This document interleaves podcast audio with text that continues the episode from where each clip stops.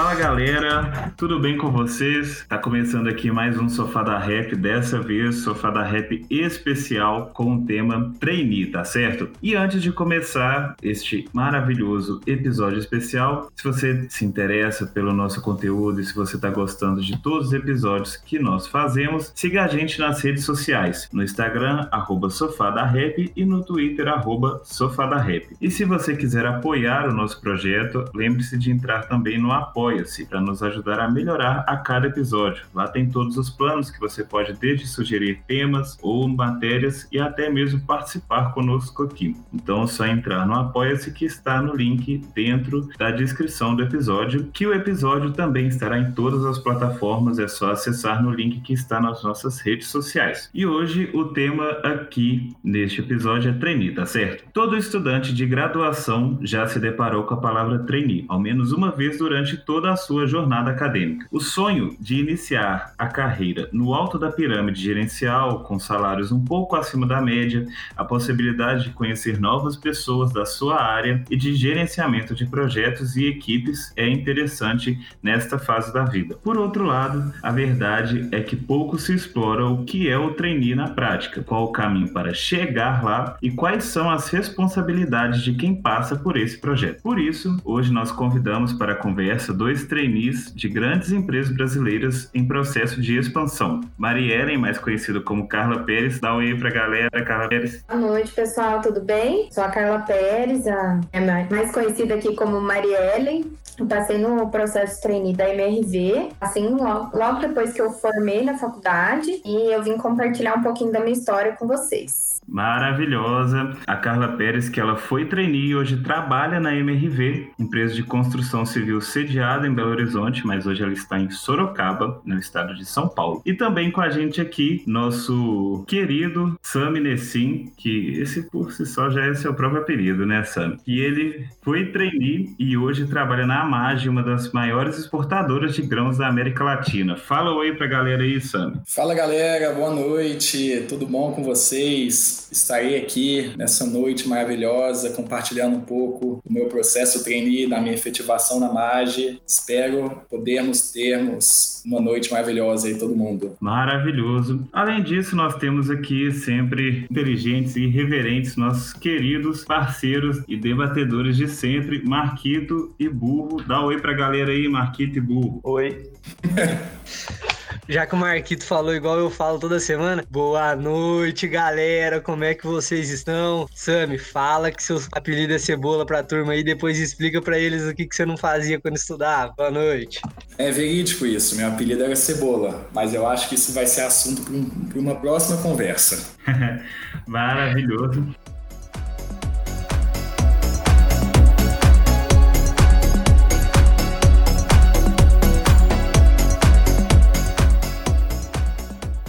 Então, galera, após essas tentações, nós vamos conhecer um pouco mais sobre como que é o processo de trainee. Começando por você, Carla Pérez, gostaria que você contasse aí pra gente como foi seu processo de seleção e como funcionou o seu trainee na prática. É, meu processo de seleção foi pela agência CELP, é um processo bastante intenso e extenso, né? A gente passa por diversas dinâmicas online, acho que isso é comum em todos os processos, né? Eu passei por um uma série de games mais competitivos mesmo, acho que faz parte do programa, mas eles mapeiam bastante o perfil dos candidatos e, e o quanto o candidato eu acho que é fora da casinha, né? Acho que o perfil do trainee eles tentam buscar o que é fora comum. Então, no processo eles, ele é bem desenhado justamente para encontrar os vamos dizer, os talentos, né? Então, meu trainee foi mais ou menos isso, né? Foram 22 mil candidatos inscritos e apenas 15 trainees foram realmente é, passar, passou pelo processo, né? Então, acho que o trainee traz uma grande visibilidade para a empresa mesmo. É, você tem a oportunidade de participar no job rotation, então você passa por todas as áreas da companhia, tendo uma visão muito mais ampla do negócio do que um colaborador, às vezes, que não tem essa oportunidade, né? Você faz parte dos programas de mentoria da empresa, tem uma oportunidade de estar mais próximo da alta hierarquia. Então, você tem uma série de workshops até para te preparar para a área fim. É, e porque o trainee, às vezes, ele também vai ocupar uma, um cargo de liderança, né? Então, a gente passa por diversas, né, diversos processos até que a gente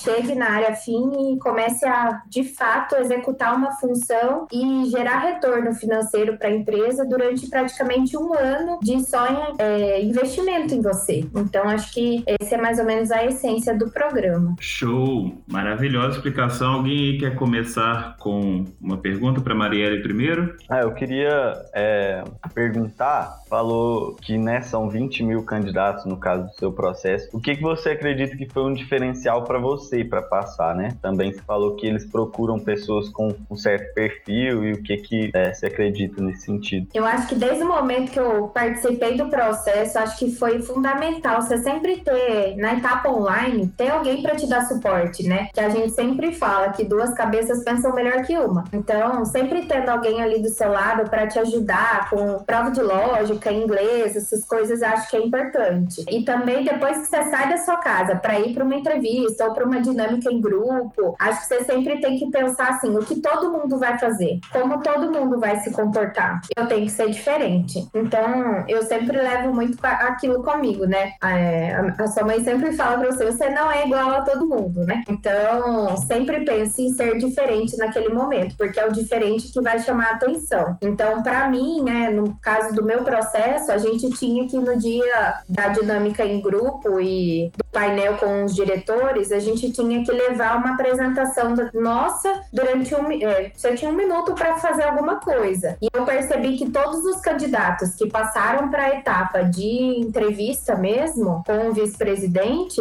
foram pessoas que fizeram coisas diferentes. Então, um, eu no meu caso eu fiz um vídeo, é, a outra pessoa fez uma mágica. O cara era mágico e ele acabou contando a história dele, fazendo truques de ilusão. O outro levou uma mala cheia de roupa dos lugares que ele já tinha passado, que faziam parte da, da identidade dele, que ele construiu a história. Então, sempre foram pessoas que fizeram algo diferente. Então, as pessoas que foram mais no senso comum acabaram não sendo destaque naquele momento. Então, por isso que eu sempre que eu indico para as pessoas é faça diferente. Procure sempre ir além do que você vai, do que você faz sempre e do que as pessoas costumam fazer. Isso. Boa, boa. Construir um storytelling, né? Uma história sua ali que vai chamar a atenção também. Com certeza, com bastante coerência ali e sendo rápido, objetivo, que é o que eles querem. E eu acho que sempre, a palavra que eu sempre costumo falar para os meus amigos é ousadia. Sempre seja ousado naquele momento, porque as pessoas, principalmente no meu caso, né, que foi, eu não tinha um currículo brilhante, eu estava concorrendo com pessoas que fizeram intercâmbio, que tinham experiência de estágio, às vezes até algum tempo já de formado, então já tinha entrado no mercado de trabalho e eu não tinha nada disso. Então eu falo assim, meu Deus do céu, como que eu tô passando de fase toda hora? Eu falo assim, ah, não, agora não vai dar, eu pensava. Só que ao mesmo tempo você chega lá e você fala assim, não, eu tenho que ser algo a mais do que as pessoas que estão aqui do meu lado, né? A gente tem que ser verdadeiro com a pessoa que tá lá nos entrevistando, mas ao mesmo tempo você tem que trazer toda a sua história ali, porque eles viram algum potencial para você estar tá ali. Só que você tem que ser diferente do cara que tá sentado do seu lado. Infelizmente é uma competição bem acirrada. Eu também tenho uma coisa para perguntar, que igual você falou, tinha muita gente gente muito mais capacitada que eu, que tinha tido experiências. Eu, assim, a Mariellen, obviamente, quase ninguém vai saber, mas ela é minha amiga desde o prim... antes de eu entrar na faculdade, a gente ficou amigo. Quando ela passou, ela me ligou e a gente ficou conversando. Acho que ela ficou falando uma hora e quarenta. E uma das coisas que eu achei muito interessante foi quando ela começou a comentar do porquê que ela, que ela percebeu que ela conseguia passar, principalmente quando as pessoas. Uma menina falava quatro línguas, tinha um currículo muito doido, não sei o quê, só que aí ela chegava chegava lá na hora e nos detalhes. Por exemplo, uma roupa, ela ia com uma roupa de academia. Eu queria, tipo, na hora de uma apresentação pessoal, você não precisa ir de terno, tipo, num homem, mas, pô, vai ajeitado. Você comentou isso muito comigo. Eu queria que você contasse sobre essa experiência, tipo, de, da falta de preparo de muitas pessoas que, na verdade, o currículo era maravilhoso, mas na hora acabou nos detalhes deixando passar. Pois é, aconteceu isso mesmo no meu processo por diversos momentos, né? Quando a gente teve ainda entrevista com a empresa de RH online, muitas vezes a acho que é muito do que as pessoas estão passando agora, né? Na época ainda não tinha o home office, então a gente não estava muito habituado às reuniões online. E as pessoas deixavam o áudio aberto, dava descarga, ouvia futebol na hora. Então, assim, foi bem caótico a entrevista online. E quando a gente chegou no dia da sede, que era o painel com os diretores, a galera foi meio que fora da casinha. Algumas pessoas chegavam e colocam blusa de renda e só com sutiã. Então, assim, oito e meia da manhã talvez não seja a vestimenta mais adequada. E ainda assim, para ir para uma entrevista de emprego. Então, acho que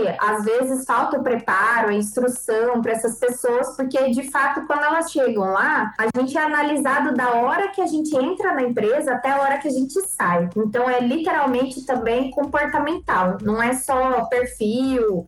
Aliás, faz parte do nosso perfil, nossos comportamentos, né? Então, eles olham de cabeça ao pé tudo que você está fazendo, como você está preparado, quais materiais você levou para a entrevista, como que você sentou, a cadeira que você escolheu, se você estudou sobre a empresa, se você não se preparou para o dia. Eles fazem perguntas super estratégicas para ver até onde você pesquisou para estar ali, né? Então, você tem que pesquisar sobre os valores da empresa, ver como que funciona, qual que é a rotina das pessoas que estão lá. Muitas vezes a gente não tem todas essas informações, mas são coisas básicas que com esse podcast acho que a gente vai ajudar muitas pessoas. Tomara, é o que a gente quer também. Ajudar a gente e outras pessoas.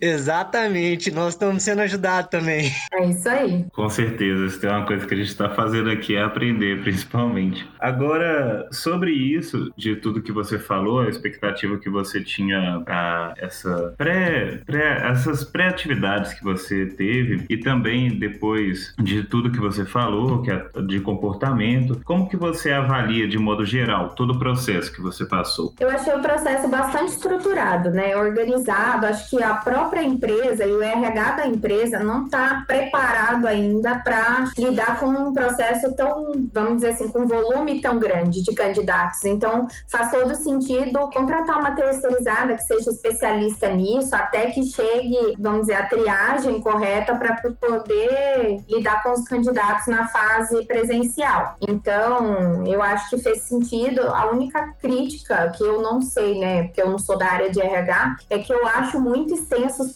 os processos de trainee. Eu acho que demora quase cinco meses, eu acho muito longo o espaço de tempo. E às vezes corre o risco até de perder o candidato por nessa, né, nesse meio tempo a pessoa está procurando emprego e vai tentar diversos processos, muitas vezes já vai até entrar em uma empresa. Então, no meu caso mesmo, eu demorei quase cinco meses da minha, né, da minha candidatura até a minha admissão. Então, eu achei um processo bem extenso. Essa coisa aí sua que você falou de terceirizar o RH, o olho do Marquito até brilhou de felicidade de ouvir uma coisa dessa. Ai, ai, não, é.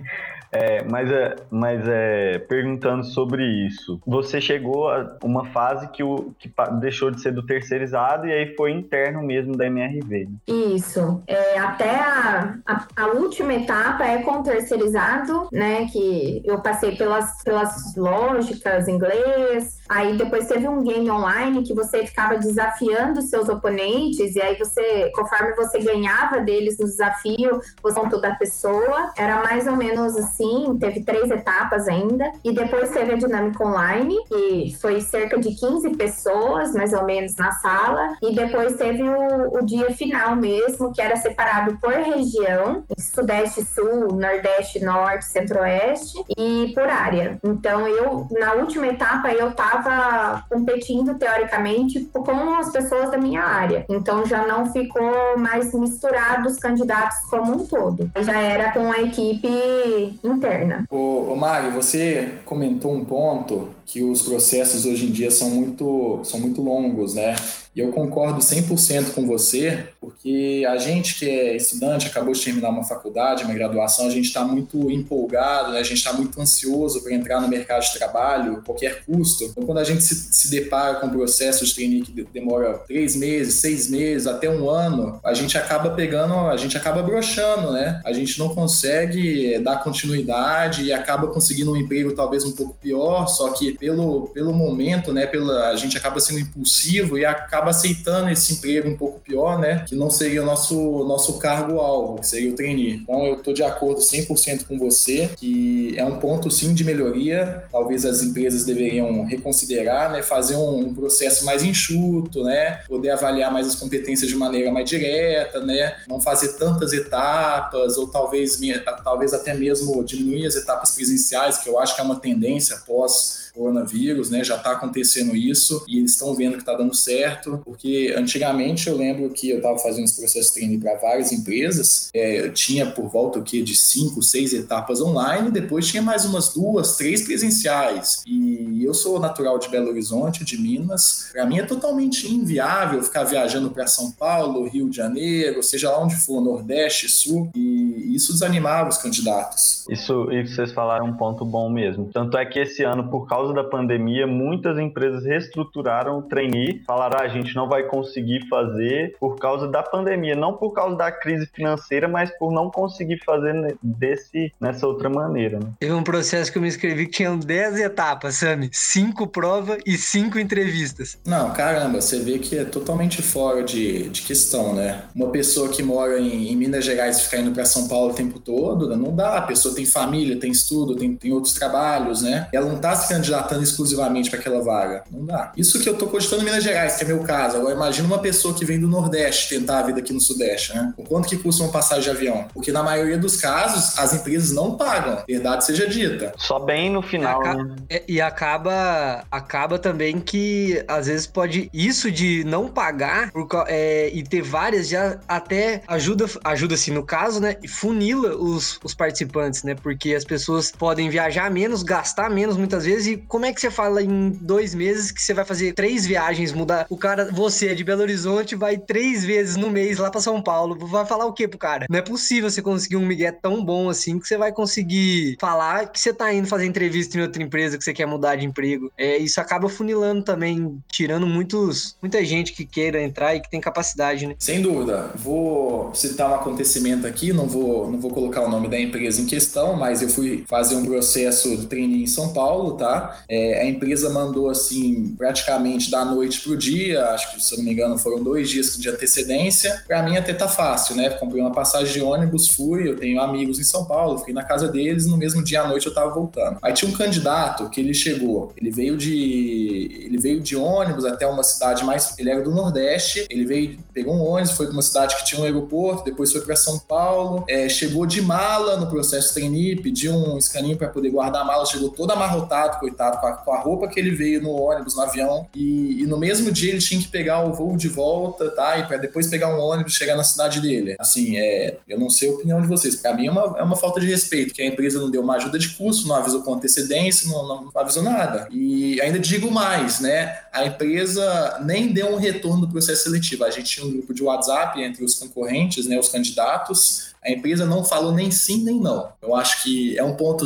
interessante a gente comentar, porque tem muita empresa que, que não dá resposta, ou dá aquela resposta bem Ctrl-C, Ctrl-V, né? Desculpa, não é o momento, seu currículo vai ficar aqui no nosso banco de dados, não sei o quê. E, poxa, cara, a gente, pô, a gente se dedica, a gente estuda, a gente lê livros, é, passa horas e horas na frente do computador fazendo um processo, para um robô responder automaticamente que a gente não se enquadra no perfil da empresa. É claro que no caso de, de um processo igual o da Mari, foram 20 mil candidatos, não tem como ter uma pessoa na RH fazendo as respostas para cada candidato. Mas quando a gente está nas etapas finais, os, os 100 últimos, é, talvez até os mil últimos, né, que já são os tops dos tops, né, a gente quer ter um feedback né, coerente com o que a gente fez ou o que, que a gente deixou de fazer. Acho que sobre isso, vocês quiserem falar, mas o, o Sem Filtro, eu acho que ele tem uma experiência bacana. Esse ano eu fiz dois processos seletivos só e um deles o Sem Filtro fez, que é o treine da ar. E o pessoal foi bem bom nesse sentido sentido da resposta. É, eles responderam praticamente todo mundo, desde lá de trás até quem chegou mais para frente no processo. E não foi resposta automática. Não, é. o, o Sami, a real que você falou também, é igual você falou, ah, quando você tem 20 mil, não tem como você ficar respondendo um por um. É humanamente impossível. Beleza, você receber aquele robozinho que você dispara, é o mesmo programa de e-mail marketing que você pega e dispara para 15 mil pessoas que você não passou, que você não obteve o mínimo dos testes. Aí ninguém liga, todo mundo entende. Agora, se sei lá, 100 últimas, 50, pagando para viajar, e você, não, e você não receber pelo menos um feedback de, olha, sua apresentação, tal coisa, isso, tal coisa, é, é agarrado mesmo, velho. É, é, bem, bem desumano, digamos assim, né? E a maioria das empresas fazem isso mesmo, enviam esse disparo, coloca só o, o e-mail o nome da pessoa e faz disparo em, em, massa de falando que não deu certo. É igual você falou, burro, é, é desumano. Eu participava de um grupo de WhatsApp aqui de candidatos a processo trainee. Eu gostaria de ter essa,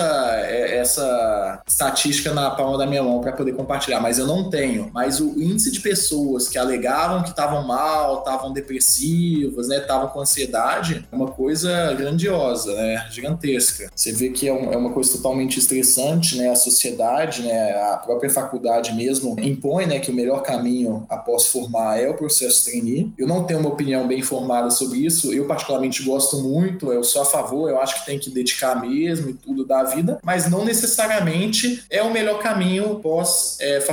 Eu acho que existem vários caminhos e eu acho que a gente não tem que ficar se cobrando o tempo todo, né, para passar, não, eu preciso passar no processo top, eu preciso ser Ambev, eu preciso ser não sei o quê. Eu acho que existem outros vários caminhos que também chegam lá, né, no final das contas. É, sobre isso que o, que o Marquito tinha falado, realmente o da Arca Educação foi, foi nesse, bem nesse modelo, assim, eu, tanto a diferença, né, assim, eu e um parceiro meu que faz aí, a gente já até indicou e o Chamovar, podcast sobre a terceira divisão do Campeonato Brasileiro, nós fomos avançando junto as etapas desse trainee da Arca Educação e a gente chegou numa fase, eram 34 mil pessoas, se não me engano, e a gente chegou entre, entre os mil ali, e a gente precisava fazer um teste, nesse teste que reduzia bastante o número de pessoas. A gente não passou, só que eh, eles conseguiram devolver, né? Eles examinaram a mão, a mão, assim, cada um e colocaram exatamente os pontos que foram positivos ou não. Isso foi até um retorno como se fosse um curso mesmo, assim. Deu para realmente compreender ali. Só que em comparação com isso, por exemplo, teve um outro trainee que ele estava participando, por exemplo, que depois de três meses sem resposta, eles só falaram que tinha sido cancelado, sabe? É, tem bem essa disparidade de como se relacionam as empresas com esse processo.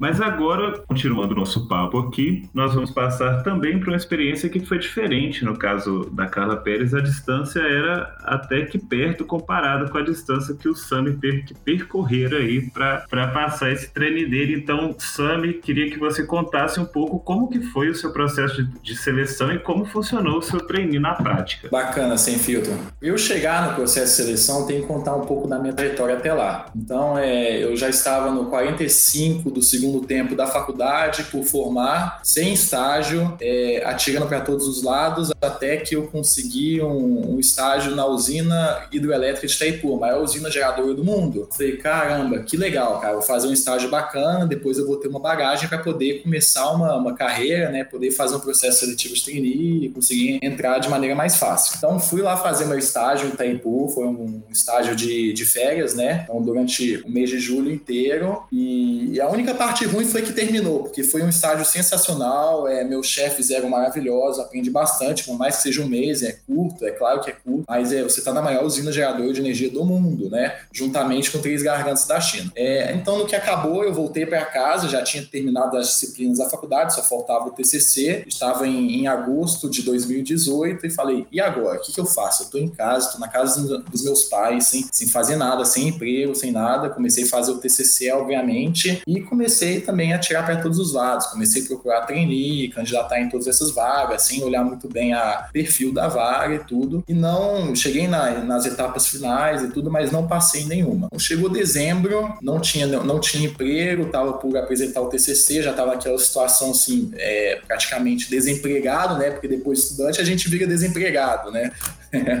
e e eu falei assim, olha, eu, eu, preciso melhorar meu currículo ainda mais, né? Então eu peguei, assim, da, da noite pro dia, literalmente, em uma semana eu tava, meu passaporte estava vencido, eu falei, vou fazer um estágio em Israel, estágio de capacitação. Peguei literalmente uma semana, comprei passagem, consegui um estágio bacana em Israel, fui lá, fiquei mais de dois meses fazendo estágio. Me chamaram para eu continuar em Israel, para eu ficar lá, o pessoal gostou de mim, eu fiz um estágio num espaço co-working, tinha vários startups muito legais, estágio totalmente em inglês, então aperfeiçoei meu inglês e tudo. Aí eu dei a seguinte posição, falei, olha, quero voltar, porém, minha área de atuação é engenheiro, eu sou engenheiro, eu quero atuar como engenheiro, aqui eu não vou ser engenheiro, aqui eu vou ser funcionário de um espaço co-working. Assim, ó, me dá um tempo, me dá seis meses, um ano no Brasil, se nada der certo eu volto sim. Olha que em Israel o salário mínimo lá é um salário de engenheiro no Brasil, digamos assim. E o primeiro ano em Israel é tudo pago, o governo paga, te dá moradia, te dá alimentação. Então realmente é uma coisa dos sonhos. Mas eu decidi voltar contra tudo e contra todos. Meu pai falou para eu ficar. É, voltei para o Brasil. Na, na mesma semana que eu cheguei no Brasil, recebi uma, uma proposta para entrar numa, numa empresa muito legal de telecomunicação. Eu tinha um conhecido, foi uma indicação, né, um QI, que o pessoal gosta de falar. Mas já entrei num cargo legal de supervisor de qualidade e operação. Tinha uma equipe lá de, de 30 técnicos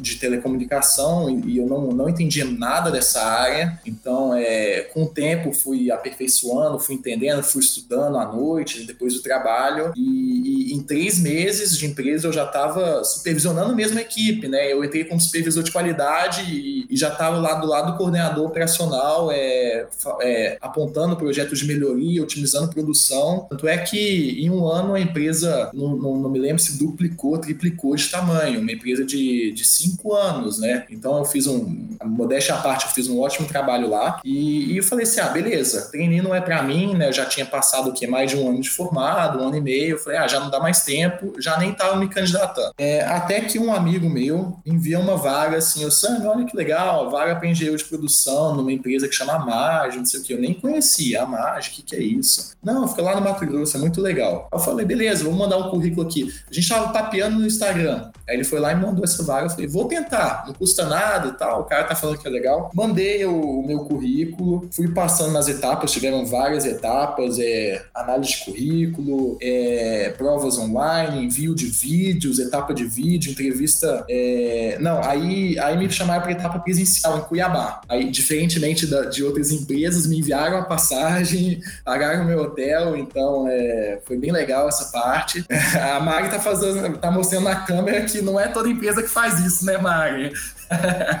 Não, mas a, a margem foi bem legal nesse ponto, tá? Porque todos os candidatos estavam lá, foram, pagaram passagem, pagaram hotel, e eu fui lá, tinha por volta de 10 candidatos. E, e, assim, modéstia à parte, foi super tensa essa dinâmica. Eu já fiz várias dinâmicas na minha vida, mas essa foi muito tensa porque tinha diretor, tinha gerente operacional, tinha supervisor, tinha tava todo mundo presente analisando a gente e, e eu não sabia nada de agronegócio, não sabia nada dessa parte de armazenagem de grãos. E os outros candidatos, tudo tinha formação na área, já tinha feito estágio. Eu falei, puta que pariu, tô ferrado, não, não vou passar. Coloquei na minha cabeça assim, ó, vou dar o meu melhor, mas não, não é minha hora. Voltar para minha empresa de telecomunicação no, no, em Belo Horizonte Horizonte e vou tocar o barco. E, e, tipo assim, eu vi que os outros candidatos, assim, por mais que tinham experiência, na hora da apresentação eram um pouco mais calados, né? Não, não, não falavam bastante, na dinâmica também ficavam mais no canto deles, né? Eu lembro que teve um momento que a, a moça do RH falou assim: gente, vocês têm que perguntar. Tipo, o diretor tá fazendo uma apresentação super legal de plano estratégico da empresa, ninguém, todo mundo calado, igual um boneco. Aí ela falou assim: gente, vocês não perguntam nada, vocês são assim. E na mesma hora eu já levantei, foi o único que levantei a mão. Eu falei, não, então já que ninguém vai perguntar nada, eu vou perguntar. E comecei a fazer umas perguntas super legais, super interessantes. A, a, o pessoal elogiou. E depois dessa também fiquei igual um tagarela. Comecei a perguntar tudo e tudo. Eu acho que chamou atenção. E a última etapa, né, no, foi no mesmo dia, né, na parte da tarde, era entrevista com gestores. Então, colocava a gente numa sala com, com cinco ou seis gestores. Você ficava, tipo, numa mesa redonda, no meio da na mesa redonda, e todo mundo disparava perguntas sobre você, né? Mas eram perguntas, assim, sobre você mesmo, não era nada específico, né? Não tinha aquele conhecimento específico. Então foi muito legal. Então eu falei, ah, não, sou Sam, sou de Belo Horizonte, eu tenho vontade de crescer, gosto, gostaria de ter um plano de carreira, quero aprender, tenho disponibilidade de mudar de cidade, estado, podem me mandar qualquer lugar que eu vou. Eu acho que foi isso que chamou a atenção. Aí deu, deu por volta de um mês, né? Começaram a chamar os candidatos e tudo, e acabaram me chamando. Falaram assim: olha, Sam, você tem aqui é, uma semana e meia, se não me engano, acho que eu tinha 10 dias pra, chegar aqui em Cuiabá. Me mandaram a passagem, você vem mesmo? Eu falei, não, vou, pode deixar. Eu acho que eles ficaram até com o pé atrás. Não, esse menino não vai sair de Minas pra vir pra Mato Grosso, Cuiabá, interior do, do Mato Grosso. E eu lembro que na sexta-feira tinha a moça,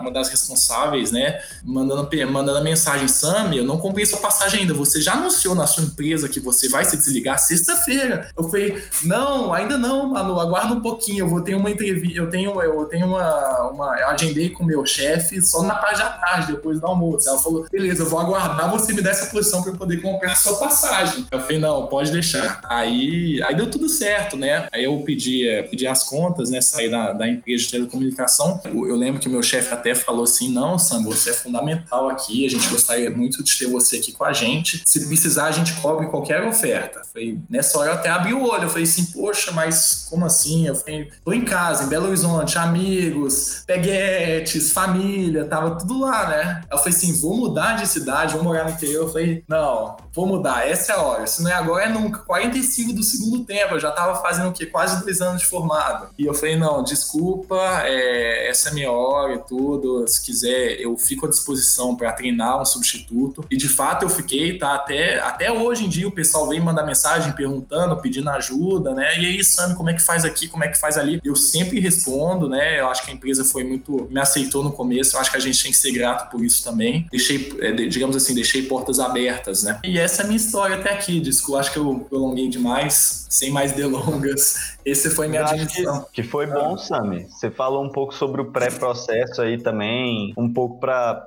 ter uns diferenciais no seu currículo, né? Para não chegar às vezes cru nos processos trainee. Eu achei muito bom. Eu queria te perguntar se você acredita que o não saber, né? A, a gente falou antes que é muito importante saber sobre a empresa, mas no seu caso, se o não saber absoluto, não saber nada, foi um diferencial também para você ficar mais tranquilo. Enquanto que outros concorrentes que já estavam na, na área, que a Magi tá, né? Na área de agronegócio, eles ficaram, talvez pelo tamanho da empresa, nervosos ali nos momentos finais. Olha, Marquito, pergunta difícil. Pode ser que sim, pode ser que não. A Magi, talvez no, no Sudeste ou, ou, em Minas não seja tão conhecida, mas a Magi é gigantesca do agronegócio, tá? É a maior do Brasil, uma das maiores do mundo, tá? Ela é concorrente direta, né, com a Bung, com a Cargill, com a DM, que são empresas norte-americanas, Luiz Dreyfus, né, europeias. Assim, talvez até seja uma ignorância minha não saber, não sei. É. Mas assim, é, eu acho que foi um pouco também de sinceridade. Eu cheguei numa entrevista e falei que, assim, ó, gente, eu não conheço a Magia, eu não, eu não conheço sobre agronegócio, mas tem vontade, é, não falta vontade que eu conhecer e aprender e, e, ser um futuro gestor nessa área. Se, você, se vocês estiverem dispostos a investir em mim, eu vou dar o retorno que vocês esperam. Então, é, eu acho que eu conquistei o, os diretores, os gestores nessa hora que eu falei isso. Boa. Para comentar com vocês um pouquinho do meu processo. Quando eu cheguei na MRV, a partir do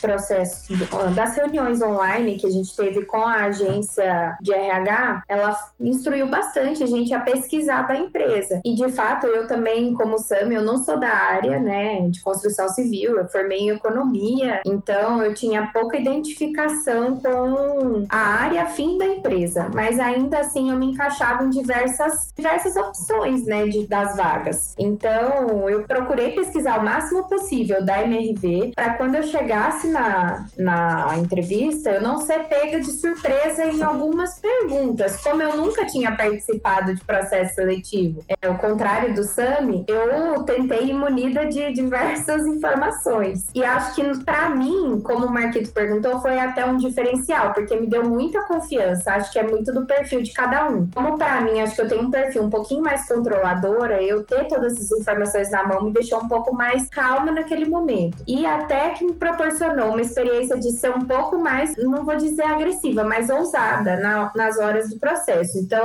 eu tentei me destacar das, das diversas formas que eu poderia, que eu tive a oportunidade. Então, na dinâmica em grupo, eles deixaram muito, a gente muita vontade para se candidatar em ser líder do grupo. Então, eu bati muito firme que eu queria ser líder, então eu consegui ter essa visibilidade.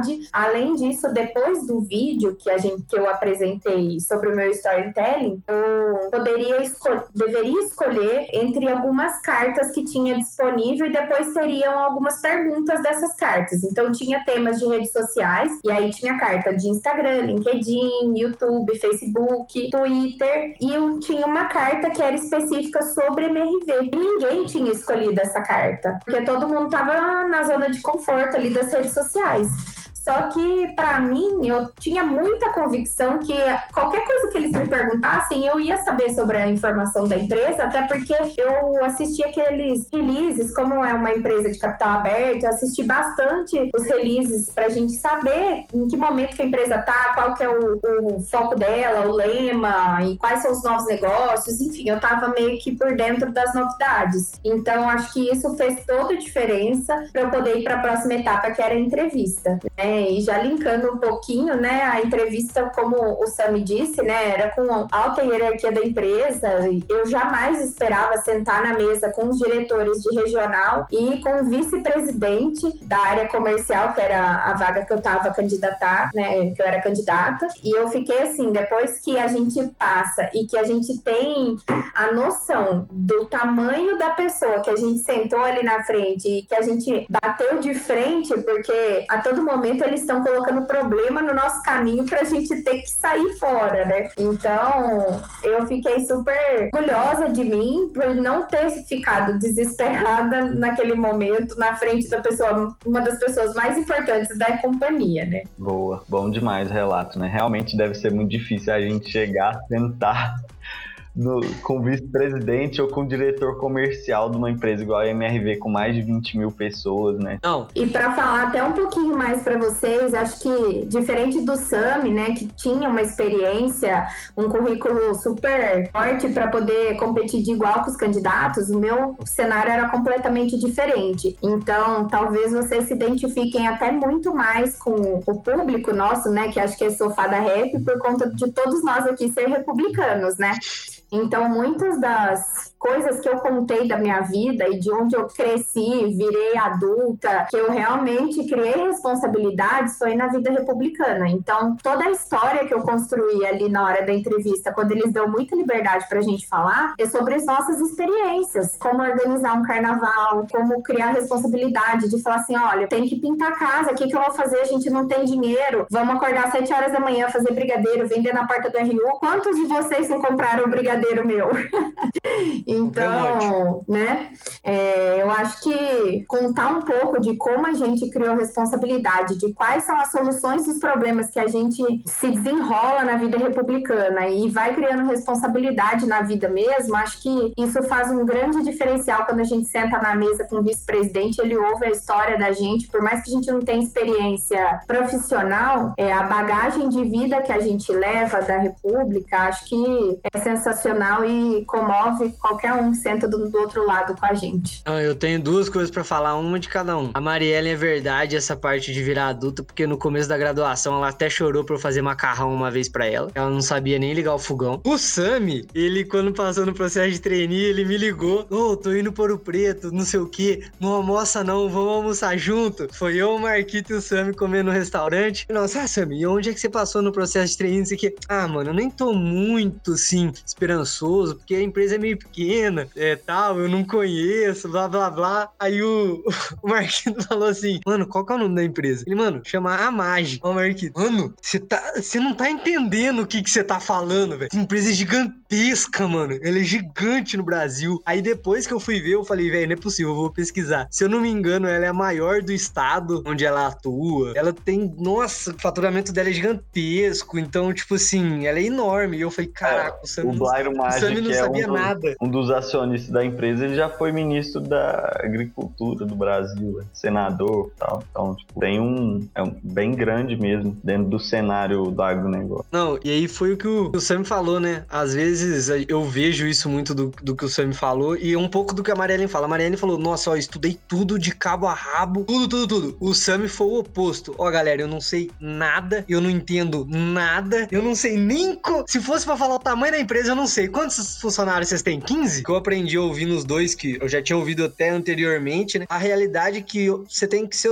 você mesmo e estudar e ao mesmo tempo ser sincero que vale a pena demais. Mas agora eu quero me defender um pouco, viu? Vocês estão falando mal de mim, mas foi o seguinte, de fato, é, eu não conhecia, tá? Eu fui bem sincero no momento da entrevista final, é, mas eu falei a seguinte frase, olha, gente, eu não conheço, não, é, não, não estudei sobre agronegócio na graduação, mas é, eu estou disposto a conhecer e se vocês me chamarem, eu vou vestir a camisa. Ainda falei assim, ó, sou diferente dos outros candidatos que já conhecem e tudo, mas eu não sou eles. É, eu tô aqui para ser o melhor e tudo. E, e dito e feito, no que eu fui chamado, é, o meu processo tinha duração de 15 meses. Com sete meses me promoveram. Eles me mandaram para tudo, que é fim de mundo possível. Fui lá para São José do Xingu, perto dos índios, lugar que não tinha sinal de telefone, não tinha internet, não tinha energia elétrica, tudo na base do gerador, não tinha é, encanamento, não tinha esgoto, tudo na base de, de fossa séptica, né? E, e fiz vários projetos muito legais para a empresa que deram, tipo, deu retorno financeiro muito grande para a empresa também. E nisso eles reconheceram e com sete meses eu fui promovido para gestor. Hoje eu estou num cargo de, de, coordenador operacional. Todo mundo me reconheceu. O, o, diretor mandou uma mensagem no grupo de WhatsApp parabenizando e tudo. E assim, é, por mais que eu não conhecia a empresa, eu fiz valer a minha palavra, que eu ia vestir a camisa da empresa, ia dar sangue no que eu faço para poder ser reconhecido e poder crescer. E verdade seja dita, é, passei, teve um mês aí que eu não, não tive um dia de descanso sequer. De segunda a segunda, tanto sábado quanto domingo quanto feriado. É, domingo à noite fazendo projeto, fazendo, respondendo chefe, respondendo e-mail. É, eu acho que assim, esse é o caminho. Eu não tô falando que, sabe, é uma opinião pessoal de cada um. Eu, eu opto por essa opinião, eu opto por esse caminho. Eu gosto de trabalhar, eu gosto da vida, eu gosto de dar sangue para eu poder ser reconhecido, para eu poder crescer. Tem gente que valoriza os momentos de descanso, né? O momento domingo à noite, gosto de ver um Netflix a minha, a minha, o meu pensamento é o seguinte: eu tô aqui no meio do nada, né? Eu tenho, claro, eu, por onde eu passo, eu faço amigos sim, mas não tenho aqueles meus amigos fortes, né? Meu vínculo de amizade igual eu tenho em Minas Gerais. Eu vou me dedicar, vou dar sangue, né? Eu quero ser reconhecido, eu quero crescer. E foi assim que em sete meses de treino eu consegui chegar no cargo onde eu tô, como coordenador operacional. E digo mais: não vou me inquietar com apenas isso, quero crescer ainda mais, tá? É isso aí, boa. Dois grandes Mas líderes aí. Eu nunca disse que você era ruim, Sam. Eu só tive que contar que você nem lembrava que tinha feito a inscrição direito no negócio, que do nada te ligaram falando que você tinha sido chamado para ir para Cuiabá. É só esse o ponto que eu quis esclarecer aqui. Isso é verdade. Sam, eu acho que é meio que o perfil de quase todos os trainees o que você acabou de descrever, sabe? A gente é muito mal na massa, eu acho que não tem tempo ruim. E no dia do processo seletivo, eu ouvi uma, uma moça até do RH interno da, da MRV falando assim: é, se você entrar lá dentro e falar que você tem medo de trabalhar embaixo do sol, você nunca vai passar. Então, pra gente não tem. Eu trabalho na área comercial, então para mim é o horário do cliente, não é o meu horário. Então, para mim não tem sábado, para mim não tem domingo para mim não tem feriado. Então, muitas vezes meus pais querem que eu vá para casa porque é final de semana e porque eu moro agora uma hora e meia da minha cidade. Eu falo assim, cara, não dá. Eu tenho uma equipe que precisa de mim, os meus corretores precisam que eu esteja junto com eles. Então, vira uma bola de neve que muitas vezes você vive muito mais o trabalho do que a nossa vida pessoal mesmo. Então, acho que é, é você definir um divisor de águas. Hoje, o que, que é prioridade para você? É a carreira ou de fato é a vida pessoal, conforto, família, amigos, farra, enfim. Acho que isso é uma grande verdade, porque de todo trainee tem um. Eu até anotei algumas coisas aqui pra gente discutir, mas de fato todos têm um objetivo só, ser protagonista, né? Então, para você ser protagonista, as pessoas têm que te enxergar. E é só mostrando através do nosso trabalho que a gente vai ser visto. Então, todo mundo tem o mesmo objetivo de chegar firme na empresa, ser reconhecido, que todos vejam seu trabalho e reflexo disso é o que o Sami falou, né? Com sete meses já estava promovido, a empresa já deu um grito e falou assim: ó, preciso de você aqui, não dá para você ficar com o trainee durante esse tempo todo, né? Parabéns aí pelo, e muito sucesso. Não, valeu, Mari. Eu acho que é isso mesmo, né? Eu acho que é uma opção pessoal de cada pessoa. É, eu também não julgo quem, quem não quer dar vida na empresa. Eu acho que cada um tem suas prioridades, né? É, é do meu perfil, pelo visto é do seu perfil também, dar vida, se dedicar de segunda a segunda, é, de sete da manhã às meia-noite. Mas tem pessoa que não, que não gosta, né? E, e não tem problema nenhum. E tem outros cargos adequados para essa pessoa. Talvez não seja um cargo de gestão, talvez não seja um cargo de trainee, mas existem outros cargos para essas pessoas que também têm remuneração tão boa quanto, até melhor, que também não tem problema nenhum optar por esse caminho. Mas acho que boa. o que bate na tecla de vocês dois, que os dois deixaram bem claro, é essa parte, né? De, por exemplo, primeiro é você chegar lá em qualquer momento e ter uma comunicação, deixa de lado vergonha, deixa de lado, ah, eu sei que a experiência de tal pessoa foi melhor que a minha, ah, de, é, ah eu, eu tô menos preparado, menos preparada, deixa tudo de lado, foca ali, ó, você tem que prender a pessoa no que você tá falando, você tem que passar confiança, passar que é verdade o que você fala para ela e ainda por cima conseguir mostrar que, ó, você vai poder contar comigo para tudo. Então, tipo assim, isso realmente, igual você me falou, é bem do que você quer pra sua vida. É, já ouvi gente, por exemplo, um amigo antigo meu passou na, no treino da, da Ambev uma vez e falou, velho, não, tem, não tinha tempo ruim enquanto eu tava trabalhando, não. Era de segunda a segunda. É, evento, eu ia no evento da Ambev, não podia nem beber, porque tinha que trabalhar ao mesmo tempo, falar com o dirigente, ficar tal, tal. Então, é bem interessante essa parte de, tipo, ó, treinar, infelizmente, você vai ter que dar o sangue mesmo, viver para aquilo, para demonstrar valor e conseguir, porque tirando que você tem que fazer isso porque o investimento da empresa é gigantesco, né? Você passa um ano, um ano e meio só fazendo projeto, viajando. Marielle me contava que ia pra Goiânia, ia para não sei onde, voltava, ficava em hotel, voltava, ia pra não sei onde. O Sami também, o Sami ia pro meio do mato. Então, eu acho isso muito doido e tem que, igual o Sam falou, ver qual é o estilo que a pessoa quer levar a vida dela, né?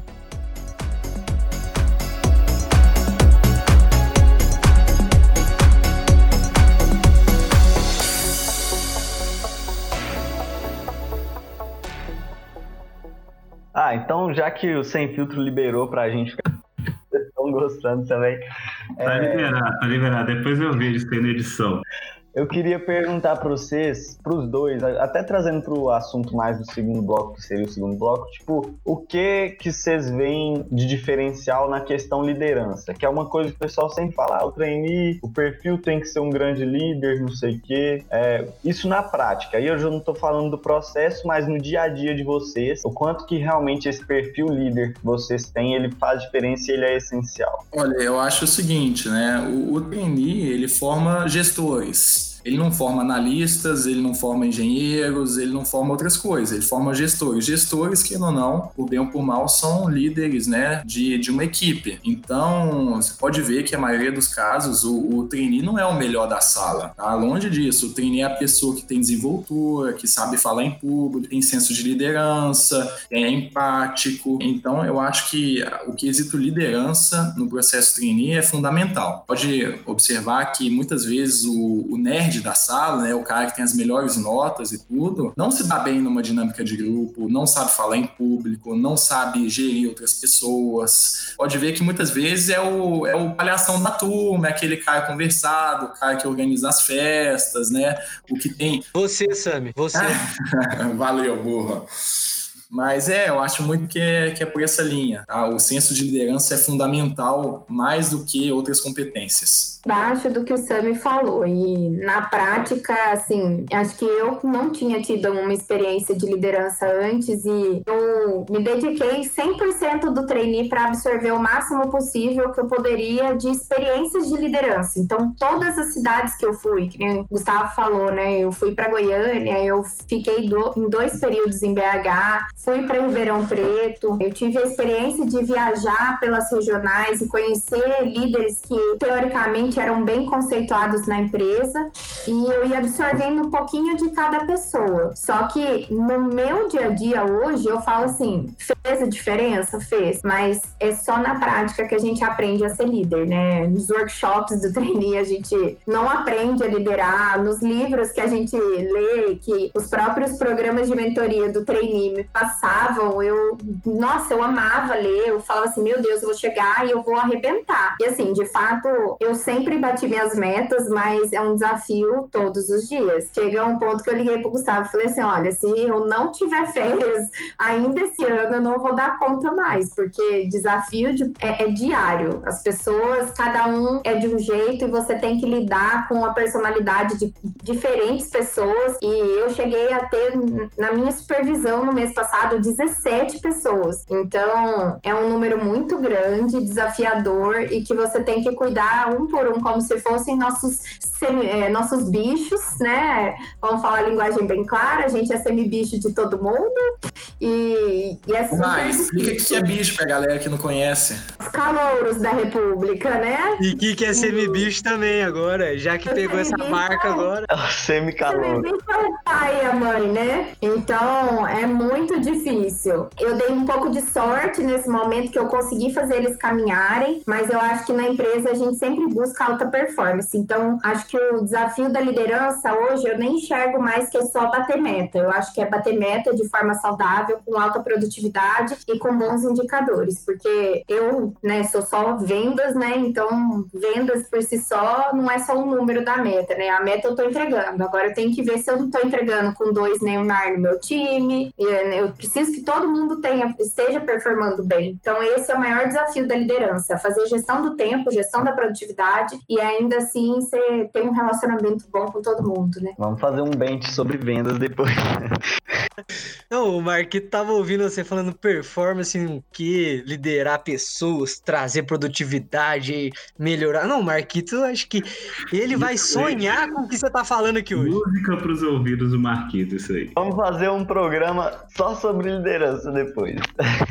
Não, o Marquito tá quase levando vocês dois pra ir pra Jus Consult lá em Ouro Preto pra dar palestra pros meninos lá sobre liderança e produtividade. Bom demais.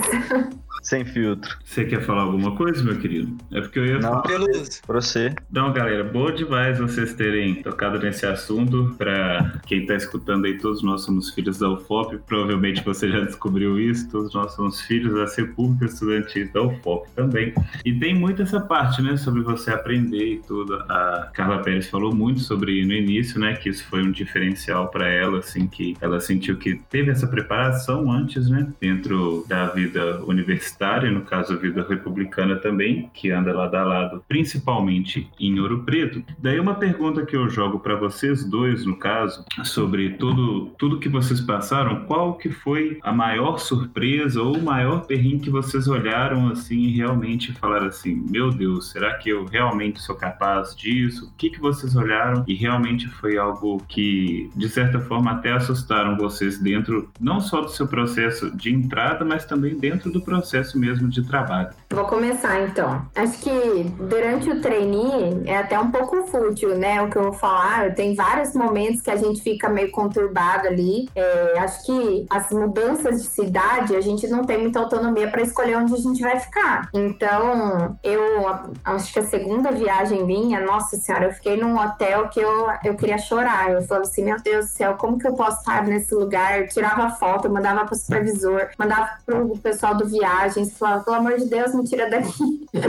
e ah, finalmente a gente conseguiu a redução de custo num outro local para a gente poder ficar. É, mas acho que na dinâmica mesmo do trabalho, é, eu, falo, eu falei muito sobre liderança e o tipo de pessoa que a gente lidera, né? E como a gente educa essas pessoas a entrar também no ritmo, né? Porque acho que o líder ele precisa conduzir que as pessoas também entrem no meu ritmo, senão as informações se desencontram, né? Eu tinha, tinha pessoas que mandava uma mensagem uma e meia da manhã falando assim: ó, espero que você não leia. Só que é, toca 10 mil vezes a mensagem no meu celular, é óbvio que você vai acordar de madrugada apavorado, assustado. Aí você começa a ficar nervoso, fala assim: poxa, essa pessoa espera que eu não leia, que ela me mande mensagem amanhã, né? Porque uma e meia da manhã a gente não resolve nada. Então, essas coisas vão desgastando a gente como líder. Você fala assim: poxa vida, a pessoa não pensou que talvez pudesse me acordar ou que a gente pudesse resolver amanhã. E aí, uma série de coisas, as pessoas vão te cobrando. Assim, o problema que aconteceu às nove da noite, é, eu dependo que a sede às vezes me ajude para resolver, só que às oito da noite não tem ninguém trabalhando na sede. Então tem que esperar às oito da manhã. E aí a pessoa com a ansiedade dela já vem correndo, ai, resolveu, pelo amor de Deus, oito horas da manhã. Aí você fala assim, calma, vou mandar agora para a pessoa responsável para ela resolver. Então, a ansiedade das pessoas, é, o fato delas não conseguirem, às vezes, esperar o tempo certo de cada processo, às vezes deixa a gente desgastado. E a gente não pode explodir, né? Não é o colega lá que você fala uma groselha para ele, ele aceita e vai dormir. É, então, a gente não dá esse esporro nas pessoas no, no local de trabalho. A gente trata, trata com amor e carinho. E isso é uma dificuldade que às vezes me tira do sério, mas a gente já volta rapidinho.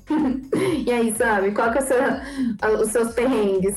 No meu caso foi um pouco diferente. Me mandaram para unidade da MAGE chamada Itiquira, que é uma unidade de extrema importância, né, estratégica para a companhia, porque ela estava passando por várias dificuldades operacionais. O gestor atual ele estava tendo dificuldade em comandar a equipe, uma equipe de por volta de 30 pessoas, tinha um alto volume de recebimento de produtos diários e expedição diária também. O gestor chegou a ter ataques de estresse, de, de, pânico durante o trabalho, desmaiou e tudo. O meu, meu chefe chegou assim, Sam, você tem uma missão de ir lá e ajudar tudo que for necessário. Eu falei, beleza. É, cheguei lá, com poucos, poucos dias, o, o tal do gestor, Marcos, por sinal, muito, ótima pessoa, muito meu amigo, pegou Covid e foi afastado. Falei, e agora? Tô numa unidade cheia de problemas, os funcionários não se respeitam, não, não respeitam o procedimento de segurança, está dando tudo errado, maquinário quebrando o tempo todo, alta gestão em cima para ver o negócio funcionando. E eu aqui no comando, caí de paraquedas, com poucos dias estou aqui comandando uma equipe de 30 funcionários. E nisso eu fiquei lá no, no comando da, da gestão por volta de um mês, o cara ficou afastado um mês por causa do Covid, ele pegou, depois a esposa pegou, depois o filho pegou, é, e tudo deu certo. Cada vírgula no seu devido lugar, nada deu errado, e as pessoas ficaram impressionadas, tipo assim, como assim? É, tava tudo dando errado, só esse menino novato chegar que não conhece nada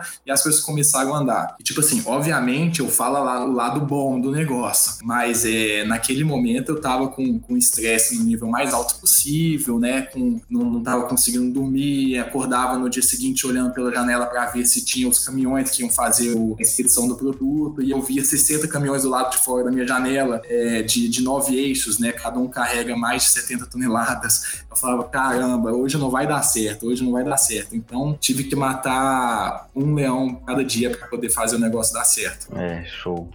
Tem o lado difícil também. a gente olha oh. aqui, acha só é, a gente olha... Não, tava só aprendendo, igual no início do episódio a gente falou que a gente tava aprendendo também. A gente tá até mais caladinho aqui, porque só aprendendo também.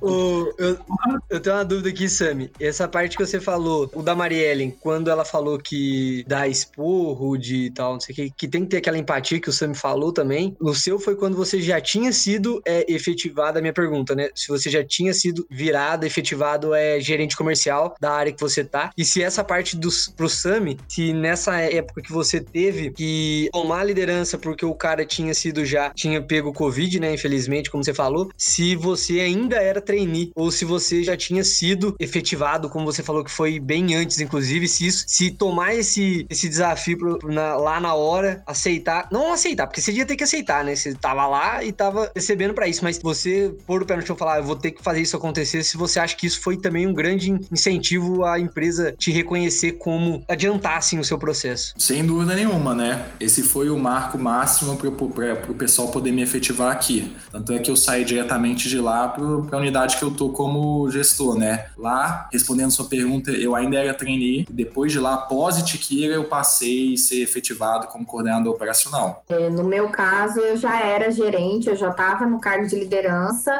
é, e ainda assim, eu mesma tinha contratado aquelas pessoas. Então, é, eu já estava com elas há algum tempo e acho que era mais do que eu falei mesmo. Eu precisava é, colocar os limites e mostrar que uma e meia da manhã talvez não seja a hora do cliente. Então, a gente pode esperar até o outro dia. Agora, Omar, eu vou te fazer uma pergunta. Eu, particularmente, eu sou uma pessoa bem empática, eu gosto de me dar bem com meus funcionários, não tem problema nenhum em me relacionar é, pós-expediente, sentar e tomar uma cerveja, né? Bater um papo, contar piada. Mas, é, no momento de trabalho, eu sou uma pessoa totalmente profissional e no momento que eu tenho que dar expor, eu dou expor, no momento que eu tenho que elogiar, eu vou elogiar. Eu quero saber, no seu caso, que você também é uma gestora, é, você falou de, de quase 20 pessoas, você consegue se relacionar com seus funcionários pós-expediente? Você se dá bem nesse momento de dar um esporro, de dar um feedback negativo ou positivo? Então, eu acho que até o meu perfil de liderança é muito mais na parceria do que às vezes nesse distanciamento, sabe? Às vezes acho que é um grande desafio para a gente trazer o limite, né? De onde eu sou ainda líder e onde eu ainda sou amiga, sabe? Mas eu tenho um ótimo relacionamento com eles, a gente bate meta, eu faço churrasco e a gente comemora e galera bebe. Eu ainda não, eu não bebo mais. Então, a galera aproveita bastante e acho que faz parte. E a relação do feedback, acho que, como todo líder, eu acho que o feedback tem que ser rotina. Acho que a gente não pode só chamar a pessoa ou quando a pessoa tá indo bem ou quando ela tá indo mal. Eu acho que o feedback tem que ser rotina para dar direcionamento. Então, não sei como foi o seu trainee, mas o meu trainee eu senti muita dificuldade porque a gente nunca tinha feedback. E a gente visitava diversas regionais e eu ficava implorando para o gestor ou para o diretor me falar assim: olha, a gente gostou do seu trabalho, ou olha, a gente não gostou, você precisa evoluir isso, isso, isso, isso. E como trainee, a gente não tem um líder direto, né? Pelo menos eu não tinha um chefe quando eu era trainee. E isso me deixava um pouco apreensiva em saber, eu estou indo no caminho certo ou não. Eu tento fazer o contrário com a minha equipe, né? Eu tenho uma equipe hoje que são autônomos, então acho que é até mais difícil ainda de liderar, porque o CLT eu posso bater firme nele. Agora o autônomo, ele, ele vai ser, vai seguir a minha liderança por admiração, por respeito. Eu não tenho como cobrar efetivamente todos os dias. Eu tenho como vincular algumas coisas, né? Cliente, quem tá na loja. Então eu consigo ter um pouco mais de mão do negócio, mas de fato é muito por admiração. Então, se eu não tivesse bom relacionamento com a minha equipe, as coisas não funcionam. Então, de fato, eu consigo ter uma boa relação com eles, eu evito às vezes de sentar distante, muitas vezes a mesa do líder é a mesa da ponta, eu já faço o contrário, eu já sento no meio, eu gosto que eles fiquem ao meu redor do que eu fique de escanteio, né? Então, é mais o meu modelo de gestão. Legal, eu também no meu treino eu tive muito pouco feedback é, formal. Informal a gente tem, né? No dia a dia, ah, bom trabalho, parabéns, continua assim, mas feedback formal, tipo, vamos fazer uma reunião aqui, Sam, vamos falar como é que você tá, tá no caminho certo tá no caminho errado, eu não tive. Se não me engano, eu tive apenas um. Agora, mais uma pergunta para você, Mari. Você já teve que desligar alguém? Você falou que os seus funcionários são é, autônomos, né? Mas não sei se você se deparou em alguma situação, tipo, falar assim, ó, você não serve mais pra gente, procura outro caminho. Eu tive essa experiência no mês passado, acho que foi a experiência mais difícil que eu tive na minha vida, no profissional até hoje. É, desligar alguém é muito difícil, principalmente por falta de produtividade, né? Eu já. A, a equipe que eu tinha, é, que eu tenho hoje, eu herdei ela de uma outra gerente. Então, era uma equipe que estava performando bem mal. Algumas pessoas eu consegui fazer com que decolassem. Então, eu tinha uma equipe quando eu assumi de 12 e eu fui desligando algumas pessoas até por falta de identificação. A pessoa já não estava mais dedicada e alguns eu mantive. No mês passado, eu tive que fazer realmente o desligamento que a pessoa queria continuar, só que não estava dando mais certo. Ela já estava 10 meses sem produtividade e eu já vinha falando que eu precisava que a pessoa começasse a produzir e eu achei que de fato é aquela coisa que a gente sempre fala, né? A pessoa deve estar se enganando. Foi difícil colocar isso para ela, porque como os meus são,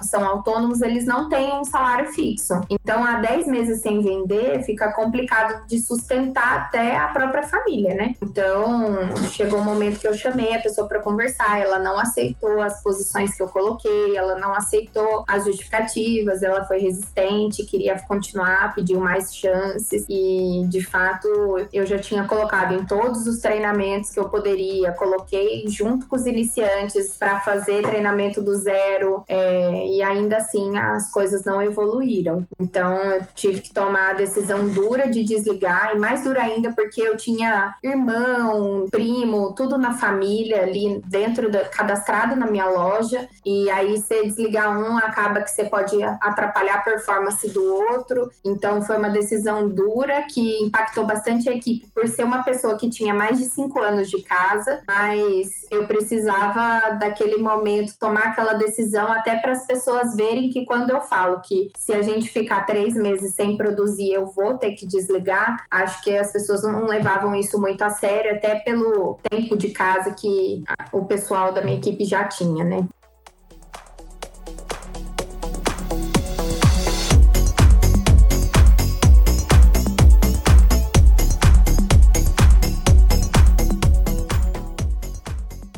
Galera, massa demais esse episódio, hein? Que isso, papo bom, né? Papo bacana. Que isso, galera. Muito bom. Se você deseja conhecer aí mais sobre todos esses projetos, a gente vai deixar todos os links também relacionados a respeito sobre tudo que a gente conversou aqui, tá certo? E agora chegou nosso momento maravilhoso que hoje com certeza vai agregar na sua vida. Não é igual aos outros episódios que pode ser que sim, pode ser que não. Hoje é de fato, com certeza as dicas vão agregar na sua vida, que é o nosso momento almoço de domingo, hoje especialmente aí com Carla Pérez e com Sami. Então, galera, vocês já sabem, né? A gente explicou para vocês as dicas que serão baseadas aí em tudo que a gente falou. Quem quiser começar, pode falar, galera. Pode ir aí, ou Carla Pérez ou Sami, quem quiser começar, pode começar. Pode ir dando as dicas que vocês acham interessante para os nossos ouvintes.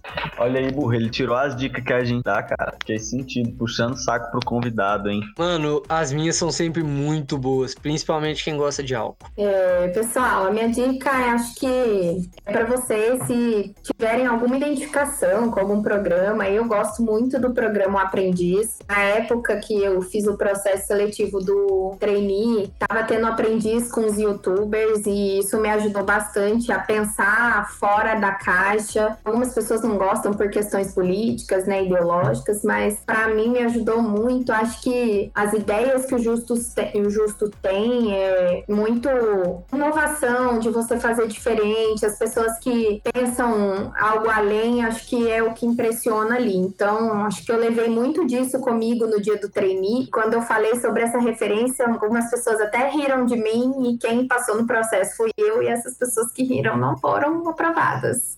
Então, eu deixo essa dica para vocês, tá? Um beijo, foi uma ótima noite, gostei de compartilhar a minha história com vocês, espero que ajude e boa sorte nos processos seletivos.